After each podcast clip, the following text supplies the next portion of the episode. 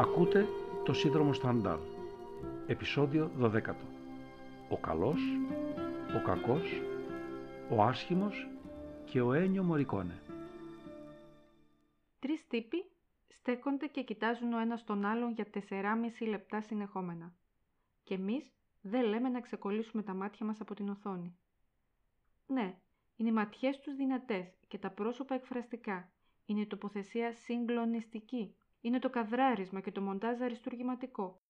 Όμως χωρίς αμφιβολία αυτή η σκηνή δεν θα έχει αφήσει εποχή στην ιστορία του κινηματογράφου, ούτε θα είχε μείνει τόσο ζωντανή στις καρδιές μας, αν δεν υπήρχε η μουσική του Ιταλού συνθέτη, ενορχιστρωτή και μαέστρου Ένιο Μωρικόνε.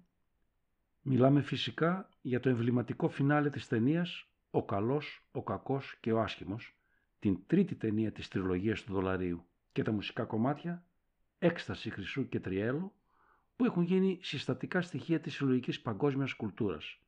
Ενώ το κυρίως μουσικό θέμα της ταινίας θεωρείται ένας από τους πιο αναγνωρίσιμους ήχους στην ιστορία του κινηματογράφου. Μπήκαμε κατευθείαν στο ψητό και είμαστε ξεκάθαροι και άμεσοι, όπως θα έκανε και ο Μωρικόνε. Είσαι δεν είσαι συνεφίλ, αγαπάς ή μισή στα western, τη μουσική αυτή σίγουρα την αναγνωρίζεις. Μια που έχει γίνει ο ορισμός του western.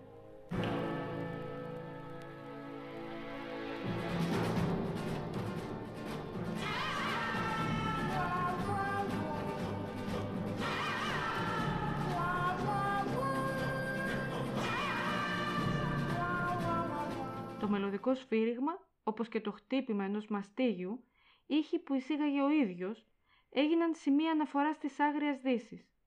Το ακουστικό αποτύπωμα του Μωρικόνε ήταν παντού στα western από τα μέσα της δεκαετίας του 60, ακόμα και όταν δεν έγραφε ο ίδιος τη μουσική τους. Αυτή η τελική σεκάνς θεωρείται ως ένα από τα πιο επιδέξια μιξίματα ήχου και εικόνας που έχει ποτέ παραχθεί. Υπήρχαν πολλές εικασίες για το αν η μουσική για αυτή τη σκηνή είχε γραφτεί πριν από τα γυρίσματα. Όταν ρωτήθηκε ο ίδιος ο Μωρικόνε, απάντησε ότι το τελευταίο μέρος γράφτηκε αφού η συγκεκριμένη σκηνή είχε ήδη γυριστεί, στη φάση του μοντάζ. Αυτό κάνει φανερή την ικανότητά του να συλλαμβάνει τη δραματική ενέργεια μιας σκηνής και να τη μετατρέπει σε ηχητική εμπειρία για το κοινό με αξιοθαύμαστη ακρίβεια. Ο Μωρικόνε κατάφερε να αποδώσει μουσικά με τόση ευστοχία τον τόπο και το χρόνο, τους χαρακτήρες και τις εναλλαγές της αφήγησης που σχεδόν μπορείς να δεις την ταινία χωρίς να κοιτάζεις. Ο κατάλληλος χειρισμός ήχων και σιωπών επιτρέπει στη μουσική να μιλάει, να αποκαλύπτει και να ενισχύει τη δράση, σχηματίζοντας καθαρές ηχητικές νοητικές εικόνες. Ο Μωρικόνε βρίσκει διαρκώς τρόπους να εκπλήσει το κοινό σε όλη τη διάρκεια της ταινίας, με ασυνήθιστους ιδιασμούς ήχων, καθώς και με σταδιακά κρεσέντο που διακόπτονται ξαφνικά, ώστε να μπορεί να αρχίσει να κτίζεται ξανά ο ενθουσιασμός στο θεατή. Η ιδέα του συνδυασμού κινηματογραφικών ταινιών με ήχο είναι τόσο παλιά όσο και η εφεύρεση του κινηματογράφου. Στην αρχή, στην εποχή του βοβού κινηματογράφου, η μουσική ήταν απαραίτητη, όχι μόνο για να εξισορροπήσει την απουσία διαλόγων, αλλά και για εντελώς πρακτικούς λόγους, για να καλύπτει το θόρυβο του προβολέα ή του δρόμου. Έτσι, οι αδελφοί Λουμιέρ ήδη από το 1895 χρησιμοποίησαν πιανίστρες ή ορχήστρες στις πρώτες τους ταινίες. Η μουσική τότε, αυτοσχεδιασμή ή έργα κλασικής και ελαφράς μουσικής, είχε συνοδευτικό χαρακτήρα. Τη δεκαετία του 30, με τη μετάβαση από το βοβό στον ομιλούντα κινηματογράφο, η μουσική αποκτά νέα διάσταση και ρόλο. Χρησιμοποιείται πια για να σχολιάσει, για να επεξηγήσει τη δράση ή για να προσδώσει συναισθηματικό βάθος. Ο Ένιο Μωρικόνε επηρέασε καθοριστικά την κινηματογραφική μουσική. Την έκανε από κομπάρσο πρωταγωνιστή.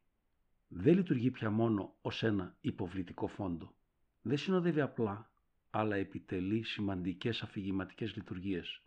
Στο συγκεκριμένο του έργο για την ταινία «Ο καλός, ο κακός και ο άσχημος», για να αναδημιουργήσει και να μεταφέρει στο θεατή την ατμόσφαιρα της Άγριας Δύσης, συνδυάζει τη μουσική μιας κλασικής ορχήστρας και ενός σύγχρονου οργάνου της ηλεκτρικής κιθάρας Fender με ήχους καλπασμών, μαστιγίων και κουδουνιών εν δράση, με πυροβολισμούς, με ανθρώπινες φωνές και σφυρίγματα, ενώ επιλέγει το κύριο μοτίβο που αποτελείται μόνο από δύο νότες να μιμείται το ουρλιαχτό ενός κογιότ, με διαφορετικό όργανο για κάθε έναν από τους βασικούς τρεις χαρακτήρες.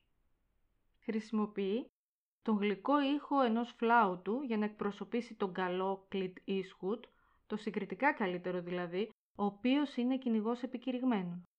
Μια μπάσο οκαρίνα για τον κακό, το Λίβα Κλειφ, που έχει τον ρόλο ενός αδίστακτου μισθοφόρου. Και δύο ανθρώπινες φωνές, ηλεκτρονικά παραποιημένες για τον άσχημο, τον Eli Wallach, ένα καταζητούμενο Μεξικανό εγκληματία, το πιο ομιλητικό και αδέξιο από τους τρεις χαρακτήρες, που μοιάζει να έχει ξεπηδήσει από τον κόσμο της κομμέντια τελάρτε. Οι παρτιτούρες του μαέστρου περιλαμβάνουν επαναλαμβανόμενα μελωδικά και οργανικά μοτίβα που αναπαριστούν όχι μόνο τους χαρακτήρες αλλά και τα συναισθήματα και τη δράση που εξελίσσεται στην οθόνη. Ενώ οι τρεις άντρες καταλήγουν να ψάχνουν 200.000 δολάρια σε κλεμμένο χρυσό, στην πορεία τους συναντούν ένας τον άλλον. Η μουσική είναι ανεβαστική και θριαμβευτική και αυξάνεται σε ρυθμό καθώς το ταξίδι τελειώνει και ο χρυσός βρίσκεται σε απόσταση αναπνοής. Όταν όμως χρειαστεί, σταματάει τελείως, έτσι ώστε να ακουστεί ο ήχος από το σκάψιμο που χρειάζεται για να αποκαλυφθεί το πολυπόθητο χρυσάφι. Συμπληρωματικά λειτουργεί η πένθυμη αντιπολεμική μπαλάντα, η ιστορία ενός στρατιώτη που εντάσσει στη μουσική αφήγηση τον Αμερικανικό εμφύλιο πόλεμο, μια που η ταινία διαδραματίζεται το 1862 στο Νέο Μεξικό. Πρόκειται για ένα συγκινητικό τραγούδι που μιλάει για τις χαμένες ζωές των στρατιωτών, το μόνο κομμάτι που έχει στίχο στην ταινία. Η μπαλάντα αυτή ακούγεται καθώς βλέπουμε χμαλώτους νότιους στρατιώτες να αναγκάζονται να παίζουν μουσική και να τραγουδούν για να καλύψουν τους οίκους βασανιστερίων, καθώς ο βόρειος δεκανέας κατ' εντολή του κακού βασανίζει τον άσχημο με σκοπό να του αποσπάσει πληροφορίες σχετικές με το θησαυρό. Η αργή και θλιβερή μουσική του τραγουδιού, σε πλήρη αντίθεση με την πρωτοφανή βιαιότητα των βασανιστήριων, μας θυμίζει το κοενικό «Dance Me to the End of Love», τραγούδι εμπνευσμένο από την πληροφορία πως οι Ναζί, δίπλα στα κρεματόρια, έβαζαν μια ορχήστρα να παίζει μουσική, ενώ άνθρωποι δίπλα τους καίγονταν ζωντανοί και λειτουργεί με τον τρόπο του κορδιστού πορτοκαλιού, του Stanley Kubrick, που χρησιμοποιεί κλασική μουσική στις βίαιες σκηνές της δράσης. Παρεμπιπτόντως, ο Μωρικόνο κλήθηκε αρχικά να ντύσει μουσικά αυτή την ταινία. Ήταν μια συνεργασία γιγάντων που τελικά δεν τη χαρήκαμε ποτέ. Κανένας δεν μπορεί να διαφωνήσει. Ο Ένιο Μωρικόνε υπήρξε μια σπουδαία μουσική προσωπικότητα. Κατά τη διάρκεια της μακροχρόνιας καριέρας του, συνέθεσε μουσική για 500 περίπου ταινίες και τηλεοπτικές σειρές, έχοντας ασχοληθεί με πολλά είδη εκτός από western. Αξιοσημείωτη είναι ότι η παραγωγικότητά του δεν γινόταν σε βάρος του έργου του. Πολλές από τις συνθέσεις του, σε διαφορετικά στυλ, θεωρούνται πλέον κλασικά αριστοργήματα. Κοινό χαρακτηριστικό τους είναι ότι ταιριάζουν απόλυτα με τις ταινίες για τις οποίες γράφτηκαν, παραμένοντας αξιοθαύμαστα μουσικά κομμάτια και από μόνο τους, χωρίς τη συνδρομή της εικόνας. Εκτός από τον Σέρτζιο Λεόνε συνεργάστηκε με πολλά μεγάλα ονόματα. Τον Μπερτολούτσι, τον Πολάνσκι, τον Παζολίνι, τον Τορνατόρε και τον Κάρπεντερ, τον Μπράιαν Ντε Πάλμα και τον Όλιβερ Στόουν. Και τελευταία με τον Τέρενς Μάλικ και τον Κουέντι Ταραντίνο. Κερδίζοντας μάλιστα στο 88 του χρόνια το πρώτο και μοναδικό του Όσκαρ καλύτερης πρωτότυπης μουσικής για το western The Hateful Eight. Είχε προηγηθεί το 2007 ένα τιμητικό Όσκαρ κατά την Ακαδημία για τη θαυμάσια και πολύπλευρη συνεισφορά του στην τέχνη της κινηματογραφικής μουσικής. Πέρα από τα δύο Όσκαρ, κέρδισε αμέτρητα βραβεία, ωστόσο ακούγοντας το να μιλάει συμπεραίνουμε πως θα ήταν πιο χαρούμενος αν συνέθετε περισσότερη μουσική που δεν ήταν εφαρμοσμένη, όπως χαρακτήριζε ο ίδιος την κινηματογραφική μουσική. Συνέθεσε περισσότερα από 100 σύγχρονα έργα κλασικής μουσικής, στα οποία πάντα προσπαθούσε να επιτύχει τα υψηλότερα ιδανικά της σύνθεσης. Πάλευε με τις ενοχές του διαρκώς, μας εξομολογεί το ίδιος, θεωρώντας ότι ασχολήθηκε λιγότερο από όσο θα ήθελε με την υψηλή τέχνη της μουσικής. Στα 30 του είπε θα σταματήσει στα 35 να γράφει κινηματογραφική μουσική για να γράψει απόλυτη μουσική. Στα 35 είπε θα σταματήσει στα 40 και ούτω καθεξής, αλλά δεν σταμάτησε ποτέ. Πάντα τα αποκρινόταν θετικά στα καλέσματα των σκηνοθετών. Η δραστηριότητά μου ως συνθέτης είναι λίγο διφορούμενη. Με την έννοια ότι δεν έγραψα μόνο τη μουσική που λέμε απόλυτη, αλλά και κινηματογραφική μουσική, δηλαδή εφαρμοσμένη μουσική, μας λέει ο ίδιος και εξηγεί. Ο συνθέτης εφαρμοσμένης μουσικής βρίσκεται στην υπηρεσία του έργου άλλου συνθέτη, δηλαδή του σκηνοθέτη, ενώ ο συνθέτης της απόλυτης μουσικής βρίσκεται σε υπηρεσία του εαυτού του και της ιδέας του. Να σημειώσουμε και το ότι ο Μωρικόνε ήταν βασικό μέλος μιας κολεκτίβας avant-garde μουσικών που δραστηριοποιήθηκαν από τα μέσα της δεκαετίας του 1960 ως το 1980, πειραματιζόμενοι με την ατονική μουσική, αναμειγνύοντας φυσικούς με μουσικούς ήχους, χρησιμοποιώντας ασυνήθιστα όργανα και πειραματικές μεθόδους στούντιο.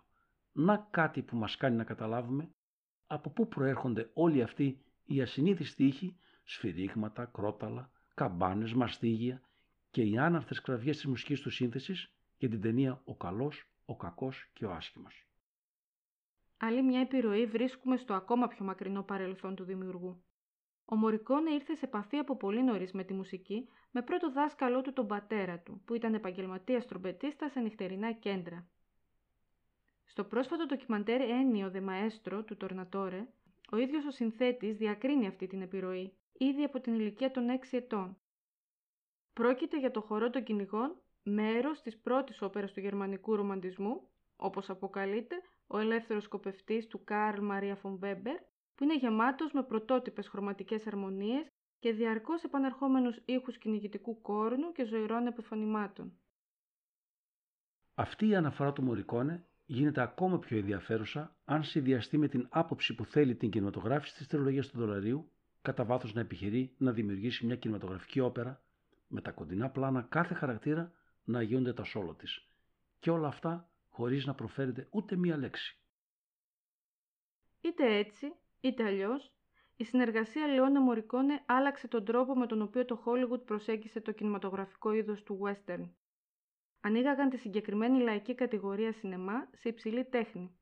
Οι δυο τους εισήγαγαν μια νέα αισθητική που έφτασε κάποια στιγμή και στο πιο απομακρυσμένο μέρος του πλανήτη, συνδέοντας με κοινές αναφορές χιλιάδες θεατές. Αναφορές που για τον καθένα μας, όσο μεγαλώνουμε, γίνονται όλο και πιο πολύτιμες. Ειδικά ο Ένιο είναι αυτός που με την εφευρητικότητά του έδωσε ψυχή και μετέτρεψε με τη μαγική του μπακέτα μια περιπέτεια με καουμπόιδες σε ένα αξέχαστο ρομαντικό έπος. Πάντα έλεγα ότι ο καλύτερός μου σεναριογράφος είναι ο Ένιο Μωρικόνε, είχε πει ο Σέρτζιο Λεόνε, γιατί πολλές φορές είναι πιο σημαντική μια νότα ή μια ενορχίστρωση παρά μια ατάκα που λέγεται. Όταν καταφέρνεις να εκφράσεις κάτι με το βλέμμα και τη μουσική, αντί να το πεις με λόγια ή να μιλήσει ο χαρακτήρας, νομίζω ότι είναι πιο ολοκληρωμένο έργο. Έτσι, βλέπουμε πολλά χρόνια αργότερα τον Κουέντιν Ταραντίνο να ζητάει από τον Μωρικόνη να του γράψει original μουσική για το πρώτο του western. Καμιά ταινία του πριν δεν είχε πρωτότυπο soundtrack. Καθώς και τέσσερις αιμονικούς λάτρες της ταινίας, οι οποίοι με τη βοήθεια συμμετοχικής χρηματοδότησης επιχείρησαν να ξαναστήσουν το 2017 το σκηνικό της μονομαχίας του φινάλε, δηλαδή το νεκροταφείο του θλιμμένου λόφου, αποκαθιστώντας τους 5.000 ξύλινους σταυρούς του νεκροταφείου. Οποιοδήποτε από οποιοδήποτε μέρος του κόσμου με 15 ευρώ μπορούσε να έχει το όνομα, το παρατσούκλι ή τα αρχικά του χαραγμένα σε έναν από τους σταυρούς. Το ντοκιμαντέρ Sad Hill Unearthed που προβάλλει το Netflix διηγείται αυτή την ιστορία. Σε αυτό το ντοκιμαντέρ μάθαμε, καθότι δεν είμαστε φαν του συγκροτήματος, ότι οι Metallica εδώ και χρόνια ανοίγουν τις συναυλίες τους με την έκσταση χρυσού του Μωρικόνε από το soundtrack της ταινίας. Κλείνοντας, να ευχαριστήσουμε τον μαέστρο γιατί μας έμαθε με απλό τρόπο να αγαπήσουμε τη μουσική. Ανανεώνουμε το ραντεβού μας για την επόμενη φορά.